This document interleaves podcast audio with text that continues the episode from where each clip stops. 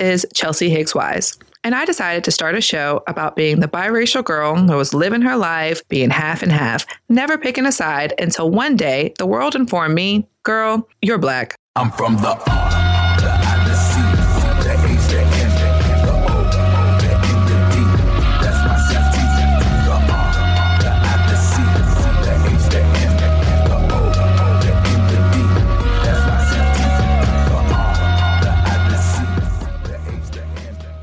listening to Race Capital with Chelsea Higgs Wise. and Kat Maudlin Jackson. Good morning, Kat.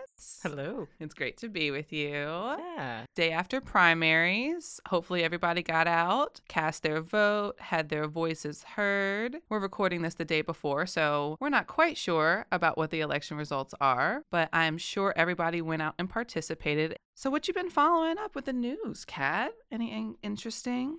Yeah. So this past weekend was Pride in Washington, D.C. Yeah. My friend went and she left not riding high, but absolutely terrified after there was a shooting scare. Right. I mean, I was watching the social media feeds from all my friends up, up in DC, and it was terrifying to see and hear that they had no idea what was going on, but they were literally just huddled together and just terrified, waiting for what was going to happen. And hearing that it was an active shooter out, I can't imagine what was going on in their minds. She said there was just chaos and confusion. People were stampeding one way, and then after a few minutes, people started going a different way. And we were talking about how unprepared we are as a society for these kinds of events. And on the one hand, how can you prepare for it? You can't really prepare yourself for somebody breaking and entering into your house or anything like that. But we're at a point to where we do not have to condone, but we probably should acknowledge at some point that these mass shootings continue to happen. Right. Perhaps it's time to take some measures to prepare ourselves. Yeah. Right. Like not just think, oh, it's not going to happen to me. Things are going to get better. This isn't my reality. No, this is just how and where we live, especially in these big gatherings where there are tons of people. I remember after 9 11, that was our big worry of any type of large gathering. Was there going to be another terrorist attack? This is the same mindset, except for we're thinking about domestic terrorism right. which is just harder to conceptualize and, and swallow as a whole when you're going to celebrate something like pride and being together in a joyful time that just the slightest bit of commotion makes us think and trigger us that the worst is happening that this is what's going on so what was the final report of exactly what happened up in dc Washington Post reported that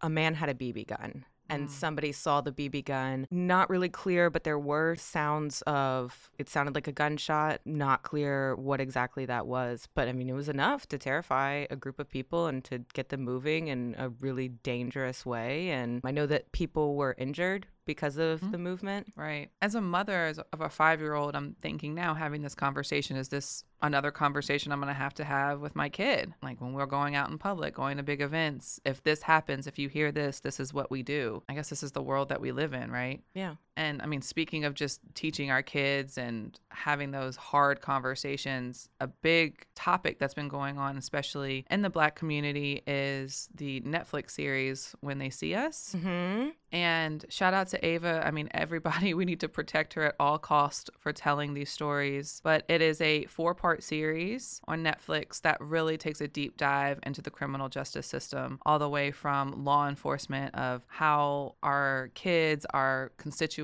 our community members are approached to the legal system and how that comes out in court to what really happens to the families it's not just that one person that's on trial. It breaks up an entire family, entire community, and really finally highlighting what's happening within our prison systems and how people are treated, how they have to survive. It is a story of the Central Park Five that five young people under 18, one as young as 13, was accused for raping and assaulting a white woman, a jogger in Central Park in New York. And many people know this because our current president, Donald Trump, played a big role in taking out an ad to say that these boys were guilty, they deserve the death penalty, that he was really using media like he is now, to drive a point to criminalize people of color. We know that they were since exonerated. Somebody came and actually confessed to that rape and assault. There was DNA that was founded during the investigation that did not match any of the five boys. And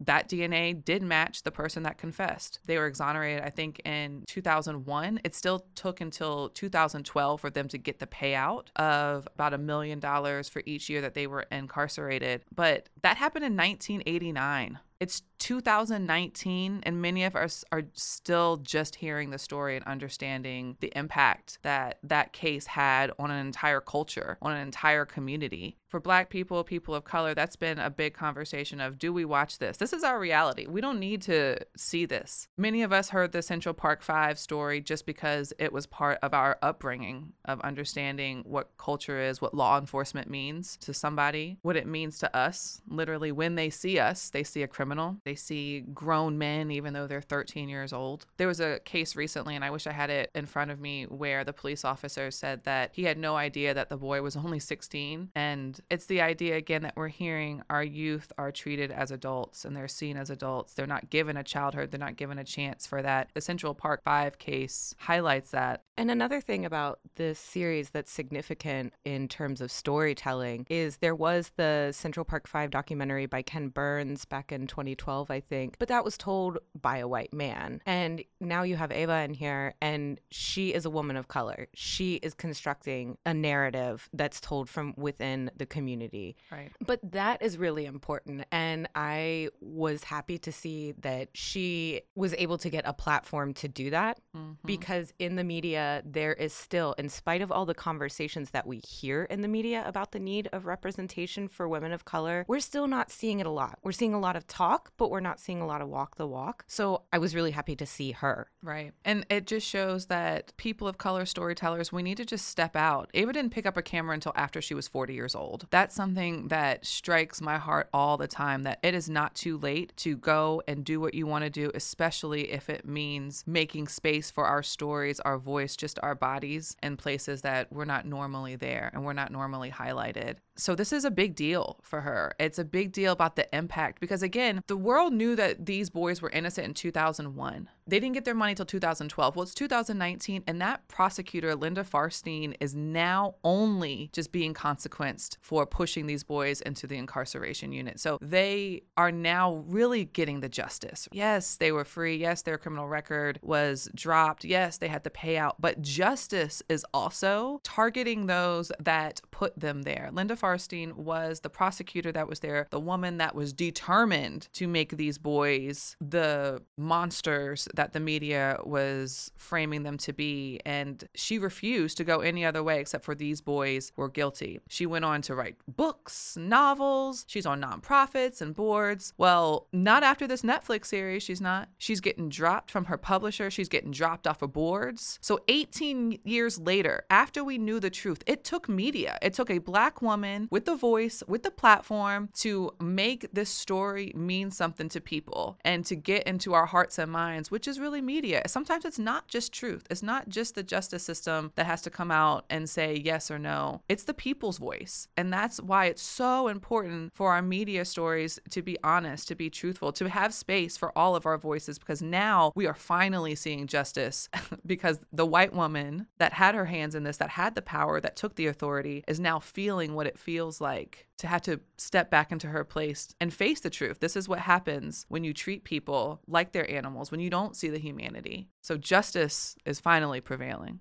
As we continue to seek justice, we're watching more and more of our black trans sisters lose their lives. I think it's the ninth woman that has now been found dead. This past week, Chanel Scurlock was found in North Carolina. Apparently, family members and fellow activists say that she went to confront someone about some Facebook pictures that were going back and forth on how she identified, and people figured out that she was born biologically as a male, and things got out of hand. We're still not really sure what happened, but she was 23 years old. 23 years old, and we are still losing our sisters. So I just wanted to say her name lift her spirit and remember that we can't only look at what's happening within our own communities, within our own neighborhoods of people that we know, and realize that we're still losing a lot of these black voices that we're saying need space and need a platform. Chanel Scurlock could have been our next Ava, right?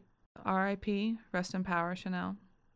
On a brighter note, Okay. let's go to Mexico City for a minute, Okay. where Mayor Claudia Sheinbaum, Mhm. sorry if I said your name wrong, Claudia, said that children no longer have to wear gender specific uniforms. Really? Yeah. And Okay. I quote, she said, boys can wear skirts if they want, and girls can wear trousers if they want. Look at that. Go ahead, Mexico City. Yeah. even this past couple weeks ago, my daughter is in pre K and her pre K school sent home. It was Spirit Week and it was like boys wear capes, girls wear tutus. Good Lord. Yeah. And so I know that this preschool is sick of me. My daughter graduated last week. So I, in, in the heart of their hearts, I know those teachers are also celebrating that they're not going to have to see me again.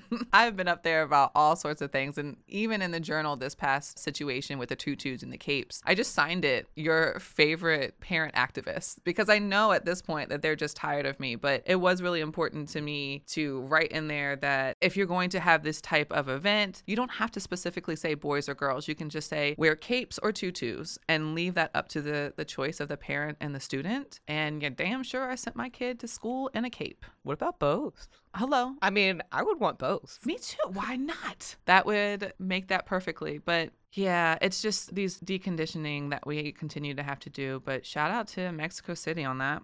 Something I definitely want to bring up is the special session that's coming up on gun control that Governor Northam has called. Yes, it's in response to the Virginia Beach shooting. I think this was a timely response on what he could do. But, Kat, I'm going to be honest with you. I think that this is scary and risky to bring the legislators back together. Because, yeah, they can talk about special session on guns, but you know what they could also talk about? Abortion. You're taking a big risk bringing everybody back together right now. And they could come out with something totally different than what we went in with gun control. So keep that in mind, y'all. This may not be great for us. And talking to a lot of politicos, they're really surprised that he impulsively jumped this way. Because I can already tell Kirk Cox is out there making moves. I'm worried. We don't get a lot of what we want anyway when we come in with progressive policies. So we could come out not only not with what we want, but something worse. Everybody's up for election in November, Hello. by the way. Hello. And speaking of November, November 5th is also probably going to be the day that we are electing a new Commonwealth attorney in Richmond, Virginia. City Council voted last week to petition that special election to also happen November 5th. Mike Herring has resigned as of May 31st. He's joined the partners as a partner over at McGuire Woods. If you remember, that is the state law firm that investigated the Northam yearbook picture. That's comment and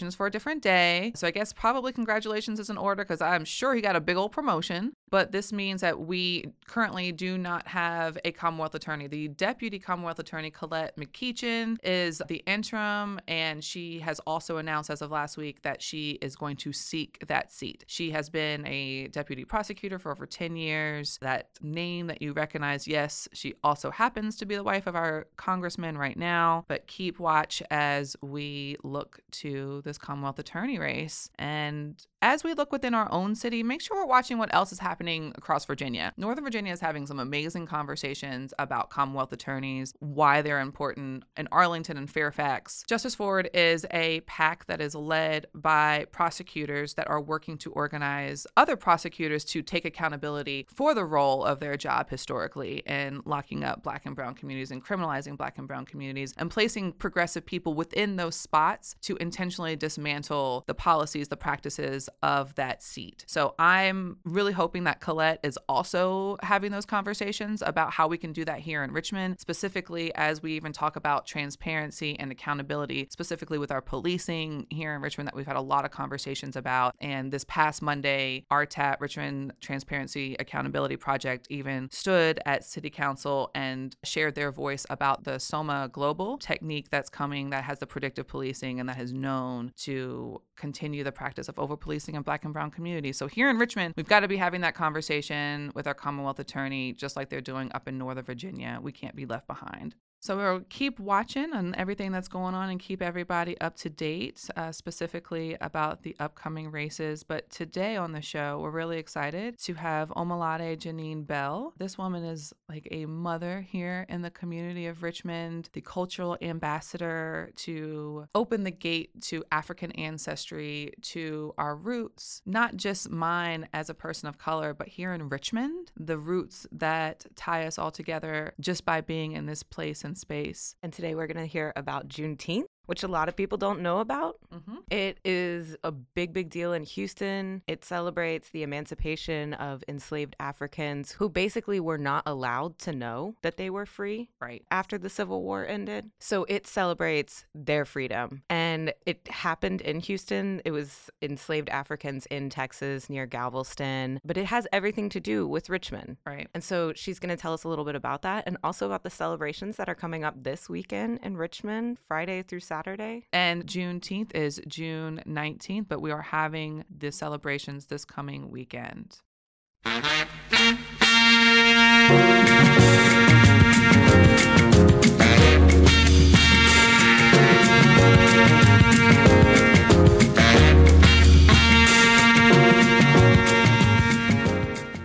With us today, we have Omalade Janine Bell. Hello. Hi, Chelsea. How are you today? I'm doing really well being able to look in your eyes. Hot dog. That goes both ways. Reciprocity. Oh, goodness. It's a real pleasure to have you on the show this week and tell a really important story of our place. And I think it's really important that our listeners know who you are. And especially if you're in Richmond, especially if you're in the United States of America. Race capital is not just uh, Virginia. Here in the formal capital of the Confederacy, our history is significant. Yes. So, welcome, welcome. Thank you so much. It's my honor to be here. So, tell our listeners a little bit about you. Well, I've been in Richmond for a lot longer than I thought I would be. Mm. Upon my initial arrival, I founded the Elegba Folklore Society, which is a nonprofit cultural arts and education organization. We have a cultural center. So, you are right off Broad Street. Tell the people where you are. We're at uh, 101 East Broad Street. That's right at the corner of First and Broad. In the center of the city, we want to invite people to come and visit us in the Cultural Center, visual arts and material culture, where people can touch, feel, collect, wear. Mm-hmm. Every earring Mm. has a story. Come on. And how long have you been there now? I mean, you've you've been there forever. Since I know just riding down Broad Street when that was just part of it was just part of being young, honestly, and what you did on the weekends. I remember your shop always being there. So how long have you been right there on First and Broad in Richmond? We've been there more than 20 years now, maybe almost 25. Mm. right there. And so when I look on the tourism maps, I see us in the center of the city. Yep. And so when you think about Elegba from the Yoruba cosmology, the Orisha or intercessor who opens the roads to bring clarity out of confusion, who guards the crossroads, we're right there at the crossroads where you have to make a choice. You got to go somewhere. Right. Hopefully, you're making a clear choice, an Right. elevated choice. Mm. Elegba had who speaks from the spirit world into the physical world. I think that it is divine that we are located at that place in this city. I wanted to ask you about the significance of Elegba to Richmond. There's nothing else like it in this city. Wow, it's very humbling that you would say there's nothing else like Elegba Folklore Society in the city of Richmond. We are a full service cultural arts and education organization, and perhaps the only organization of its kind in Virginia. And when I say full service, it's because, you know, people can hook in to cultural education, cultural enrichment, affirmation, and information different ways. So in the cultural center, it's material culture and visual arts and things people can touch and wear and so forth, collect, put in your house, put in your office. But then also we have festivals, three a year. How do we do that? I don't know. But No. thank God we can. Yeah. We have performances, classes, workshops, and we got cultural history tours along the trail of enslaved Africans and other notable sites. There are so many places in Richmond's history that's just sitting here. People pass by every day. They don't have a clue about the story, or in many cases, the black architects who made the building. So we want to tell it, tell it, tell it. So one of those three festivals that you mentioned is Juneteenth, right? It's coming up soon. Yeah. Juneteenth, a freedom celebration. And it's a celebration of a holiday. Now, don't run to your calendar because you might not see it there, sadly. But Juneteenth has a history that is really tied to Richmond because, well, let's go back there 1865. Well, you know what? Let's go back even a little bit further before mm-hmm. then because Patrick Henry at the church up there on Broad Street, St. John's Church, in 1775 as a delegate in the legislature, petitioning the legislature to separate itself from Britain. We don't need to have this colonial relationship anymore. We got this. We can do it on our own. And he was very adamant and passionate about likening the relationship to chains and slavery. That's a quote from his speech while he had Africans enslaved on his Hanover plantation as he spoke. And so in 1776, they got their wish. July 4th came about, and a part of the configuration was then this transatlantic trading route from England to Dahomey, now the Republic of Benin, to Richmond. But in that process, Virginians got a little tobacco action, Okay. but England got the most of the wealth. And the legislators were saying, wait a minute, we want all that. And I mean, I can appreciate that. We all want to optimize our financial state and being, but not with your foot on my throat. So, in that process, by, by 1776, we have July 4th, Independence Day.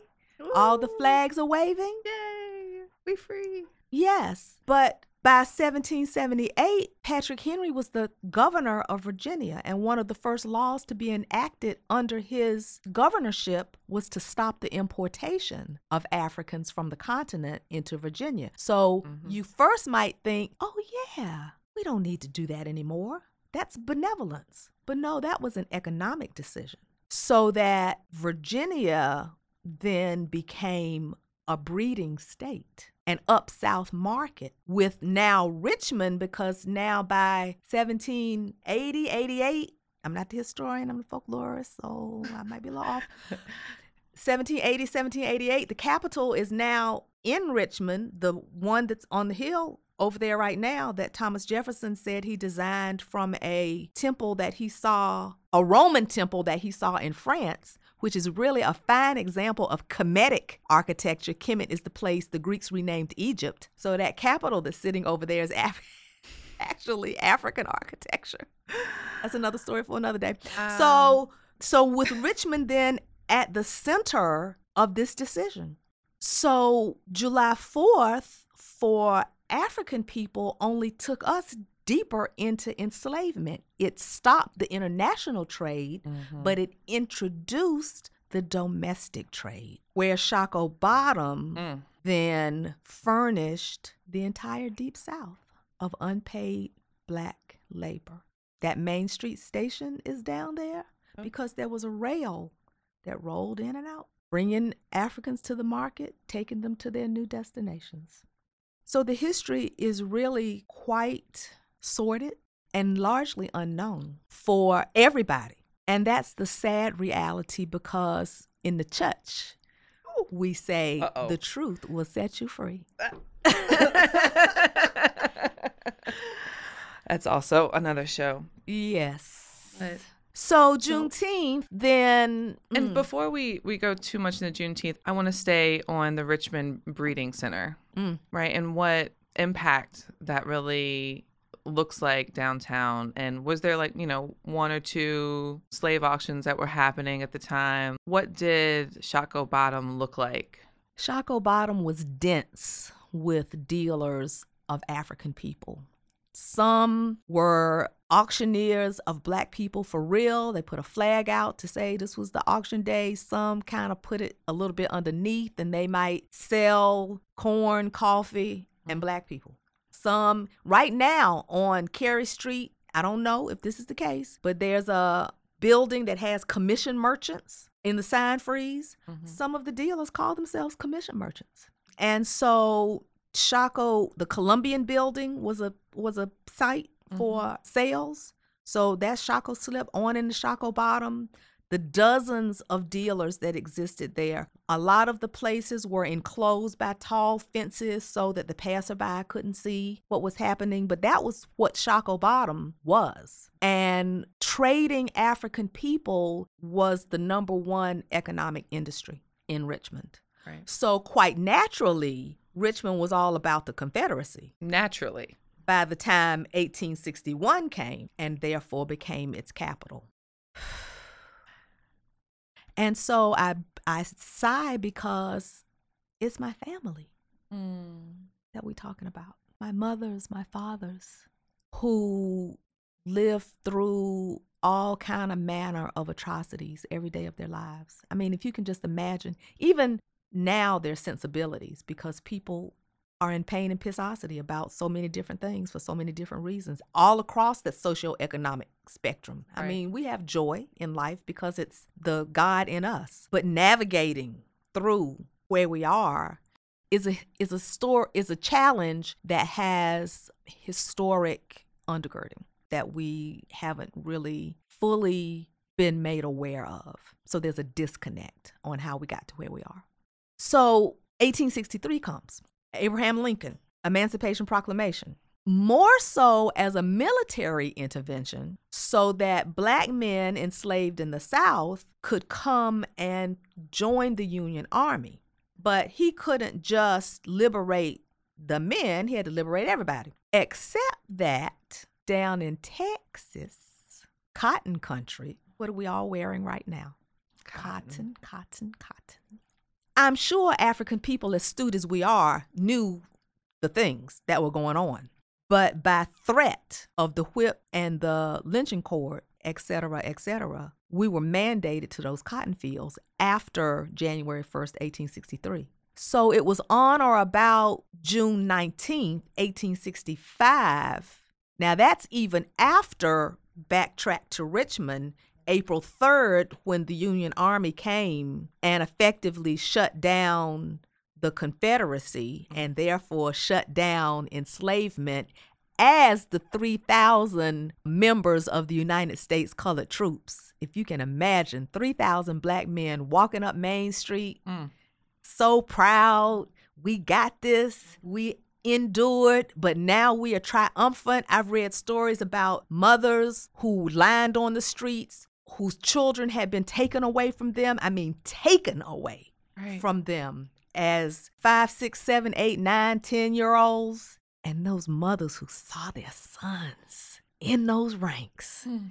all proud grown men Mm. coming like, I'm coming to get you, mama. They opened up the jails down in Shockoe Bottom and said, We are here and we handling our business. So now we two months later down the road, people in Texas still and later on, even Grant and Lee met and signed the papers. People in Texas still working picking cotton. Right. What? Relentless. So General Gordon Granger of the Union Army sailed into Galveston Harbor on or about June 19th and issued the edict that finally made everybody who were owning black people to mm-hmm. stop.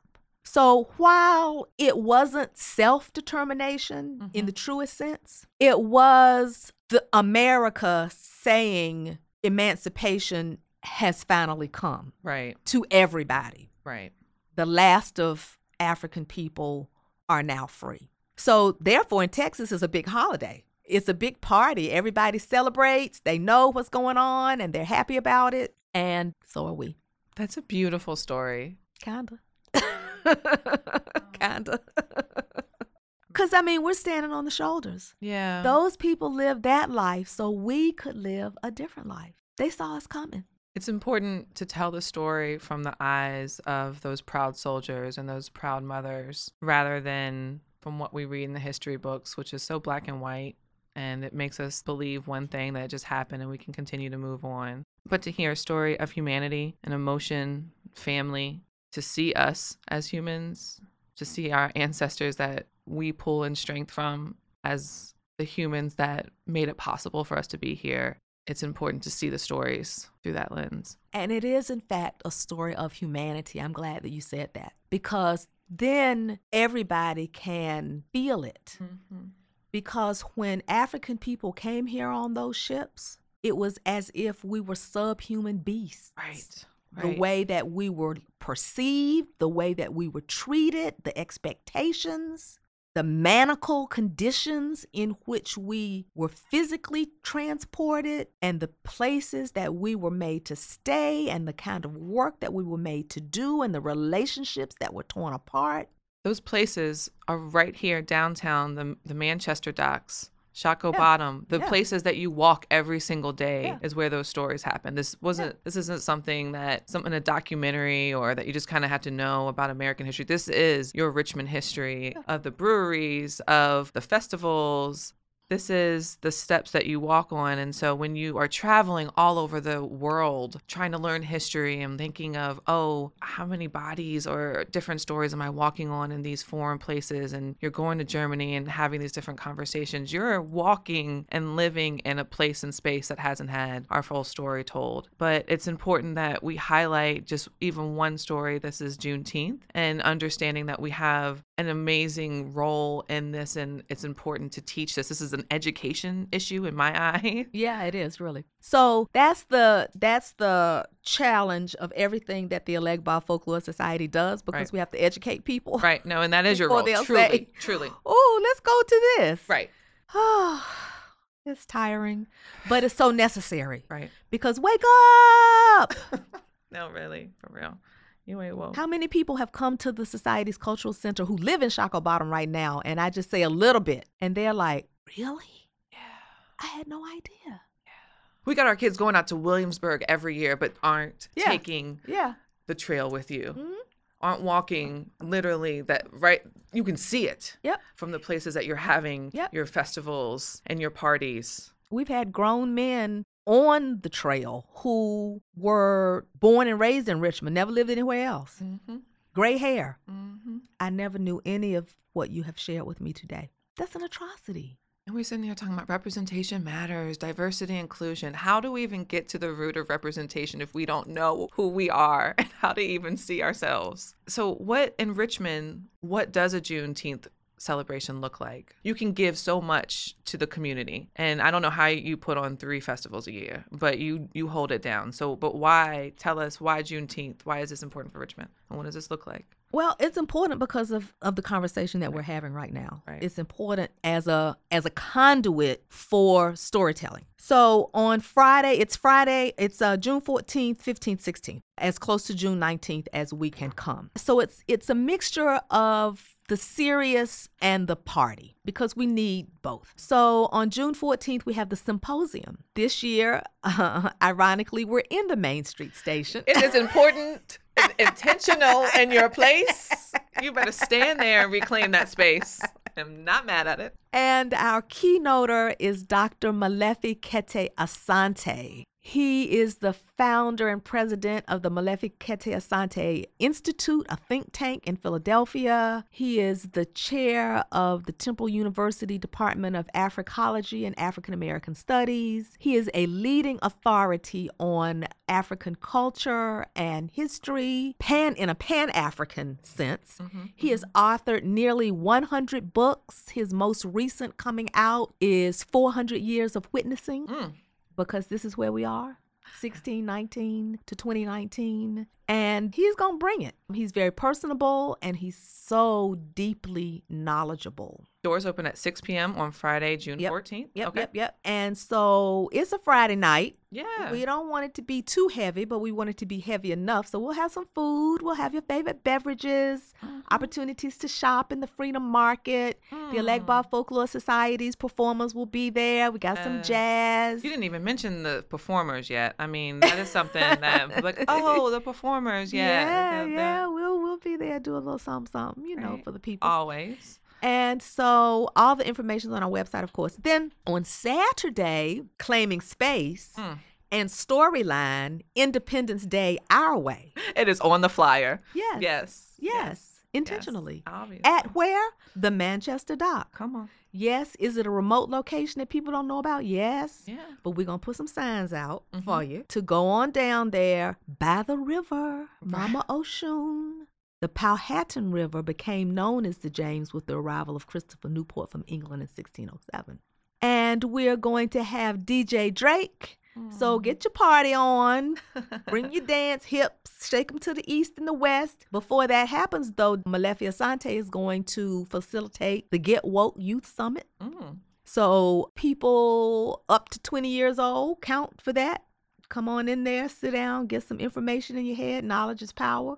We'll have some games, some craft making, art making, food, shopping. We'll have an African dance workshop, an African drumming workshop. Lift up the vibration Mm. throughout the afternoon. We start at three o'clock. Okay. But then at dusk, we're going to light the torches for the night walk along the trail of enslaved Africans, sharing the words of our ancestors in their footsteps. How many African feet have stood on those shores and walked down that path and into Shockoe Bottom? The historical record characterizations of the day, just in honor and just in being in oneness. One woman told me I was getting my party on, matter of fact, and mm-hmm. I was at the club and I was wanting to pay my money, and the woman who was taking the money said, "Oh, you the woman who does that Juneteenth event?" I said, "Yeah, yeah, yeah." And she said, "Well, my mother walked with you this year, and she said because she wanted to do it before she died." Wow. So you never know the impact Yeah. that you're making. And so we intend at the highest level with the money we have to work with, Mhm. with the highest level Mhm. to present to people, engage them, immerse them in themselves. No, right. So on Saturday, the walk and the trail, that's free? It's free. Come it's on. free. And we got water for you. We got buses to bring you back to your cars. This is truly a chance for an experience at the right time, the right place, the right people. Yes. I want to thank you for creating this space. This is keep going. Yep. Yes. So that's that's Saturday. That we have a full day Friday night. Saturday starts at 3 p.m. at the Manchester Docks. Mm-hmm. And then what do we have going on Sunday? So then on Sunday, we return to the African burial ground. We conclude at the African burial ground on Saturday night. We return there in the daylight at 3 p.m. on Sunday, where we then have an opportunity to pay homage to our ancestors. There are no markers there, but the vibration is there, the energy is there. In being embraced in African spirituality from the position of Ifa, which is the spiritual path of the Yoruba people who are in parts of Nigeria, Benin, and Togo in West Africa, and also here. And Ile, the Obafemi Institute for the Divine Study of Ifa, will be there to guide us in ritual and ceremony. We're asking people to wear white, to bring an offering for the altar, and to just sit and allow love to just come to you so that you can turn it around and give it back out to all people who are gathered there. It's a beautiful, beautiful, refreshing time. Can you tell people where the African burial ground is? people really may not know. Yeah, and that's right. that we need to start with the basics and make sure people understand the space is inviting it's for you and have all the access and information to feel like it's easy for them to be part of this well, the easiest thing to say is that it's at 16th and Broad Streets. And so 16th Street, where is that? Mm-hmm. So after you cross, come headed east on Broad, after you cross the interstate, look to the left, Left. and down. And there's a cobblestone road right there. And if you're lucky, you'll see the sign that says 16th Street. Look if you're coming westbound on Broad, just before you get to the interstate, we're there. If you know something about Shockoe Bottom and know the Devil's Half Acre, on the other side of Broad Street, you can just swing around in there, like at 15th and Franklin, Mm-hmm. near Main Street Station, and park there and just walk through the tunnel right underneath underneath Broad Street. Mhm. We'll have some chairs there, we'll have some water, beautiful music, and good vibes. I think it's important too for people to make the connection because we talk a lot about just history and place and space in Richmond to hear how to reach such a sacred space is through and under back and forth in an interstate. hmm Through and under and back and forth. When you look at maps dating back to the 1700s, because the thing that's really significant about the African burial ground is that the first Africans who came here are interred there. Now, what happened when the interstate came through? Exactly. To a lot of places and Yeah. people. But so that makes it an, an extraordinarily sacred space. And you look at those maps and you see it there, and it, you know, wasn't the best land, but it's it's been there a long time. Right. And it's right here in Richmond that It's you right can downtown. explore. hmm And you probably walked back and forth, going to Shockoe Bottom, grabbing a drink, having a good time on a sunny day. And you never knew. You never knew. Why don't we know in Richmond? Why don't we know about Juneteenth? You know, none of this about how African people came here is pleasant. Nothing about it. There's nothing good in it. And so there's a lot of guilt around it. But people don't like to deal with guilt. You go to therapists for that. Mm. People don't like to deal with that. They don't like to deal with man's inhumanity to man, especially if it came from me to you. People don't like to deal with that. I can I can understand. It's, it's hard, That is hard. but the truth will set you free. Mm. So it's nobody shining a light in anybody's eyes, pointing a finger in anybody's face. It just is what it is. Right. So now let's talk about equanimity. Let's talk about access and equity. Mm. And not on just one person's terms, all the way on everybody's terms. Yeah. The Elegba Folklore Society is in a great location, but it's a matchbox Mm. in that location for 20 some years. We don't have the huge building and the endowment and the so and so and such and such, but why not? Right. Why not? How how in the world have we let this continue in one space and not be able to grow and tap into that? We talk about tourism all the time in Mhm, Richmond mhm. And in Virginia. And the amount of money that black tourism makes in Richmond is awful and go- ungodly because we don't understand or see where that goes. And it maybe doesn't seem to be, we're not tapping into our strengths. And sometimes, even now, when you're saying the truth will set you free, I'm wondering, I wonder if they want us free. Mm-hmm. And we're talking about capitalism and greed and looking out for ourselves and survival. And I understand guilt. I understand and talk about white guilt, even in some of us that we don't present as white. We have we have white thoughts. The whiteness, the conditioning of whiteness The conditioning. is something that we talk about and we experience and fight through. But even in our education system, that's why we brought up this is an education issue, right? Because it's not in our our books. It was intentionally taken out of our textbooks. You can read the history specifically in Virginia, where they went through and stripped out the history and put in the celebrations of the Confederacy. We talked about putting money into places like Williamsburg instead of places like Elegba. Like, is that where's Richmond Public Schools on that? If we're talking about equity and that education, but there's only one of you, right? And that's why it's important to be able to have you cultivate something bigger in a pipeline. Unfortunately, we are all mortal. Yes. and how, what happens Later. when you're not here, when we're not here? What does that look like and what is our duty in that? But I I appreciate that you take this intentional time to make this space for people to celebrate and to learn and your time and your energy as as a black woman. I would- I want to put that out there too is that it's always black women holding it down, especially here in Richmond and understanding who our legacy is, and who that looks like. I feel strengthened spiritually. When I came to Richmond, it wasn't so much a mental choice. It was sort of like I was led here. I mean, I got here through physical reasons, but Sure. I didn't know that part. But when I reflect, it's like I was led here and then I accepted an assignment. Hmm. I did not raise my hand and say, pick me, pick me, because it is an uphill walk every single day. And the terrain is rough. And some days I don't have shoes. But I'm I'm so grateful if anything that we've done at the Elegba Folklore Society has been meaningful to anybody. And by now, I, I guess I'm ha- happy to say, well, not I guess I'm happy, I am happy to say that we've seen the generations. So we have young adults who say, "My parents brought me, and so I'm I'm here, and I want and I remember this happened, and you came to my school, and I remember this happened, and I want my children to also know things." So you know, I think that's important, and prayerfully there will be a succession plan so that the society will indeed institutionalize if people feel that it's important and it's not and it's not just me i mean you know i you know there there we have a team of people who help because they just see that the work is significant and necessary and i'm so grateful to them Mm-hmm. and that's what it is we have our site set on juneteenth 2019 a freedom celebration and we invite all of our listeners to come out all three days to enjoy and to somehow leave us differently than you came Mm. Happy Independence Day. Oh, thank you. Happy Independence Day.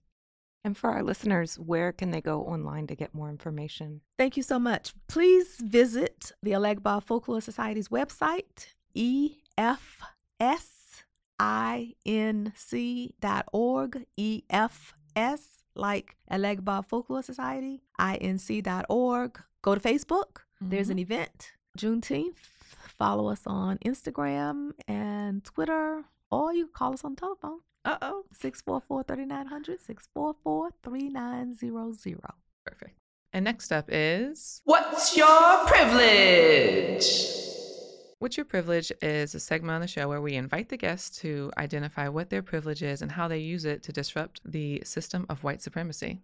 When you talk about privilege in a self defining way, Mm-hmm. I think just, you know, in the choices that we make, how we show up and sometimes show out. For me to self actualize in spite of and because of. Because I can. My grand my granddaughter says, Yeah, yeah, why the so and so and so and so? Because I can. and I'm saying, Well, you know what? That's right. Show you're right. Yeah. and mental health and in our actual local hospital, the way that they train a lot of their behavioral health counselors is that looking at children, they will behave if they can. If they're set up in a way and they have the resources and pieces accessible, they will do what they can. Yeah, and a lot of times that's just opening our own way. You know, Elegba once again opens the roads. Mm. Sometimes you got to have a machete, and sometimes you just got to have determination. I'm just gonna step on out there. I feel like it's a privilege for me and for us in Richmond to have you in Richmond. Oh, wow. right? Because you are a history, an American US history, right? Like this is something that we should all be learning across the country when it comes to Independence Day and our freedom and, and just American narrative. And we have you so accessible at our fingertips. That is a privilege to us in Richmond. Wow. Access is a privilege. Access to education is a privilege. We wouldn't have to get a hotel room and travel and organize to imagine folks that don't even never even get close to accessing the fact that this information exists right now when you've been touched and open and realizing that this is so tangible and it can take with you that's what i i push out to what your privilege is so you can understand that access matters and where you sit and those individual decisions that you just talked about every day you can see and understand where you stand literally at different intersections of capacity and access in this Mhm. world and this education piece is so important to us and to young folks as they imagine and envision their future. And what are we doing when we're not intentionally putting that in and, and including that conversation? Yes, absolutely. Privilege is recognizing that we're standing in the field of potentiality and limitless thinking. We're not in a box, we're not outside of a box. We just are. And so that sense of freedom is what we don't often really experience or believe in the day to day aspects of life. I mm. mean, I'm still trying to get it too. It's a work. It is. Just talking about what's your privilege, I, I, I want to keep pointing the privilege of the access to you. Something you said to me that I continue to just push in my head, and it was something so simple that no one's ever said to me is like, stop asking permission or waiting for permission. You know, of of oh, they're just waiting for permission. You don't need to. It was just it was like I just don't ask for permission, and it was just the way and your day to day behavior and and the way that you can look at someone and say they're either asking for permission or not. They're still waiting for permission, and a lot of that can come in different ways of education too. But And there's a fear that's wrapped up in that. right, And really, in this whole conversation, fear is the elephant in the room all the way around. If I don't want to talk about guilt, if I don't want to talk about shame, if I don't want to talk about history all the way around, then there's a there's a fear about that. right. But on the opposite side of fear, the the fortune cook the fortune cookie said one time, on the opposite side of fear is desire. So just do it. Just do it. Push that curiosity. What's coming up after Juneteenth? What else do you say? Three festivals a year. So tell people, what are those three festivals a year, by the way? Well, next up, in terms of festivals, we'll have the Down Home Family Reunion, mm. the 29th annual Down Home Family Reunion, a celebration of African American folk life. So it has a story because it started as a program we designed for the Museum of the Confederacy. You know what I'm saying? Shut up. so back in the early early 90s it presented an exhibition before freedom came Uh huh. the first time it talked about the black side of the question and it was really a well done exhibition and they reached out and asked us to create and present the interpretive programs and outreach programs. Mhm. So I got to go in the dream machine and put together eight or nine different opportunities for people, and one was called the family reunion. Mm. And the idea at that time was just to, well, not just to, but to look at the family separation. And sometimes family separation was down the road or in places that were kind of reasonable, like Henry Brown and his wife. They were in Richmond, but they were owned by different people, Henry Box Brown. So there were a lot of those kind of stories like that. But on a day off, like a Sunday or something, there were opportunities for, and see, but even as I'm saying this, you know, there were opportunities for permission was given to have a few hours to come together. After that, you got to, okay, it's over. So to just kind of look at those kind of scenarios and what kinds of things that people enjoyed in a perspective of folk life. So the relationship with the museum ended and we took the program Elegba Folklore Society on its own. And so then it became more so of a bridge builder across the water. So, Mm. what about African traditions folklorically do we see as African Americans and diasporic Africans because we have the Caribbean and South America and other places as well? And so we try to put those things into the event in music and dance on the stage, in site demonstrations that people can engage in. Of course, we have the Heritage Market. We have a whole other stage where children are the performers Right. and so they get to show themselves and you know be on in front of an audience food is there and you know it's a it's a funky good time Huh. So one question that I always get like slide in the DMs. No one says this on public boards, but like, can white people come to these events? yeah they can come Mm-hmm. they're open to the public i mean you know in our mission statement at the society we talk about first reinstilling cultural foundations in the african american community because that's key so much has been lost Mm. and we need to remember and be whole. And then we also talk about building bridges of understanding to the broader community Okay. because what we don't know about ourselves, people outside of our community don't know about us. And so if there was more of a sensibility, then maybe it'd be easier to have some of these conversations so that the false notion of white supremacy can begin to dissipate and we can just re- restore and all be in that common humanity. and supporting that the space is created for certain people to learn about themselves and but white listeners white supporters want to still support you. What are ways that they can do that?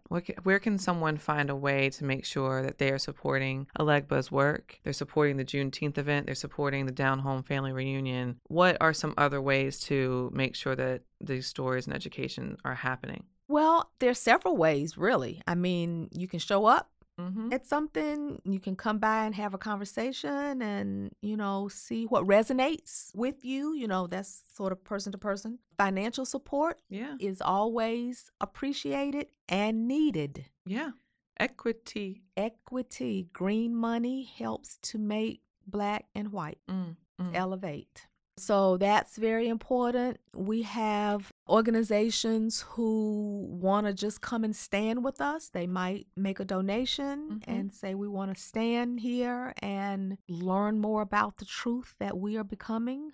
Can they Go- invite you in? Can they Yes. bring you and do Definitely. presentations to their own orgs or Definitely. talks and maybe not right away, right? Sit and speak with you about what their mission is and their Definitely. their choice. But that is something too that it, it's maybe the space creation in a public sense isn't always there for them, but you are for hire, and that is against again part of this equity conversation Yes. learning in that work. So thank you for that availability as well. Definitely. Thank you for your availability today, coming on the show. Oh, thank you for asking me. It's so good to see you. Likewise. Thank you so much for being here, and thank you for sharing the information about Juneteenth, June 14th through the 16th, that everyone can really learn some history, have some fun, and Mm. get to know our neighbors. There we go. It's for the family and for the community. Thanks so much. Thank you.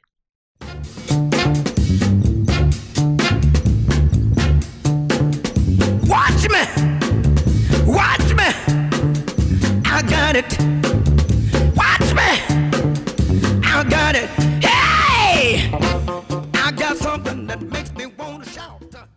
So, Mama Omalade is amazing because she is creating space for June 15th to have the torchlit night walk on the Trail of Enslaved Africans. And this is such an experience, but it's also a place that is open for anybody to visit at any time during the day. The Trail of Enslaved Africans is located down Maury Street on South Side. Literally get on Maury Street and go all the way down to Ucandy More. You're like, where am I going? These look like plants and I'm getting lost. No, no, no. Just keep going straight down there and you will find the park and you'll start seeing signs for the slave trail. We like to reframe that and say the trail of enslaved Africans because, again, these Africans were not slaves, they were enslaved. Uh, thank you for Mama for really talking about that and changing our language on that. But Omalade is creating that space. This is not just our city's landmark, but it's our nation's landmark. It is our monument. It traces back to where many of our ancestors first stepped on our soil. One out of four Black Americans' heritage can be traced to those docks because of Richmond's involvement within the trade of enslaved Africans. This is a national monument. And how are we maintaining it? How are we taking the time to learn about that place and space? These are the questions we have to not only ask ourselves, but ask our city. So it's important for all of us to make time to see one of the most impactful spaces and places in our country, which is the Trail of Enslaved Africans. It is the monument that we all need to make sure we're investing in, speaking of, and really amplifying in order to tell the truth about our history here in the year of reconciliation and civility. Absolutely. And you make a great point, which is that monuments do not have to be structures Right. or physical buildings. don't have to be the marble, the the things that you can see from miles away. These commemorative and sacred spaces can look and feel differently, and that's important because it's going to reach us differently. Right. I mean, look at the way that battlegrounds are treated in Virginia. I grew up in the mm. 757, and everywhere you can throw a stone, there's a Revolutionary War battleground that's really well maintained, that's mm. really well cared for, and that is used as an educational site. I mean, we would visit them every year throughout the year in elementary, middle, and high school. Right. And Omalani has been taking these walks since before there were markers on the trail, before the city recognized that we needed a document, something out there to tell that story. This place has always been amplified by folks like Omalade. So it's incredibly important that we also say, how do we support the people telling those stories? How do we invest in that? Looking at how much money we put into maintaining and keeping Robert E. Lee lit on Monument Avenue. And then also going over to the Evergreen Cemetery where many of our Black American heroes are buried and you can't even find their tombstones. They're being sold to major foundations because no one's upkeeping. Our value of our history also comes in the form of investment. And that's what we all have to think about is what is our role and our voice and making sure that we are investing in a true history here in Richmond, Virginia. That's all the time we have on our show today. It's been great chatting with you as always, Kat. Yeah, you too. We'll catch y'all next week here on Race Capital. I'm from the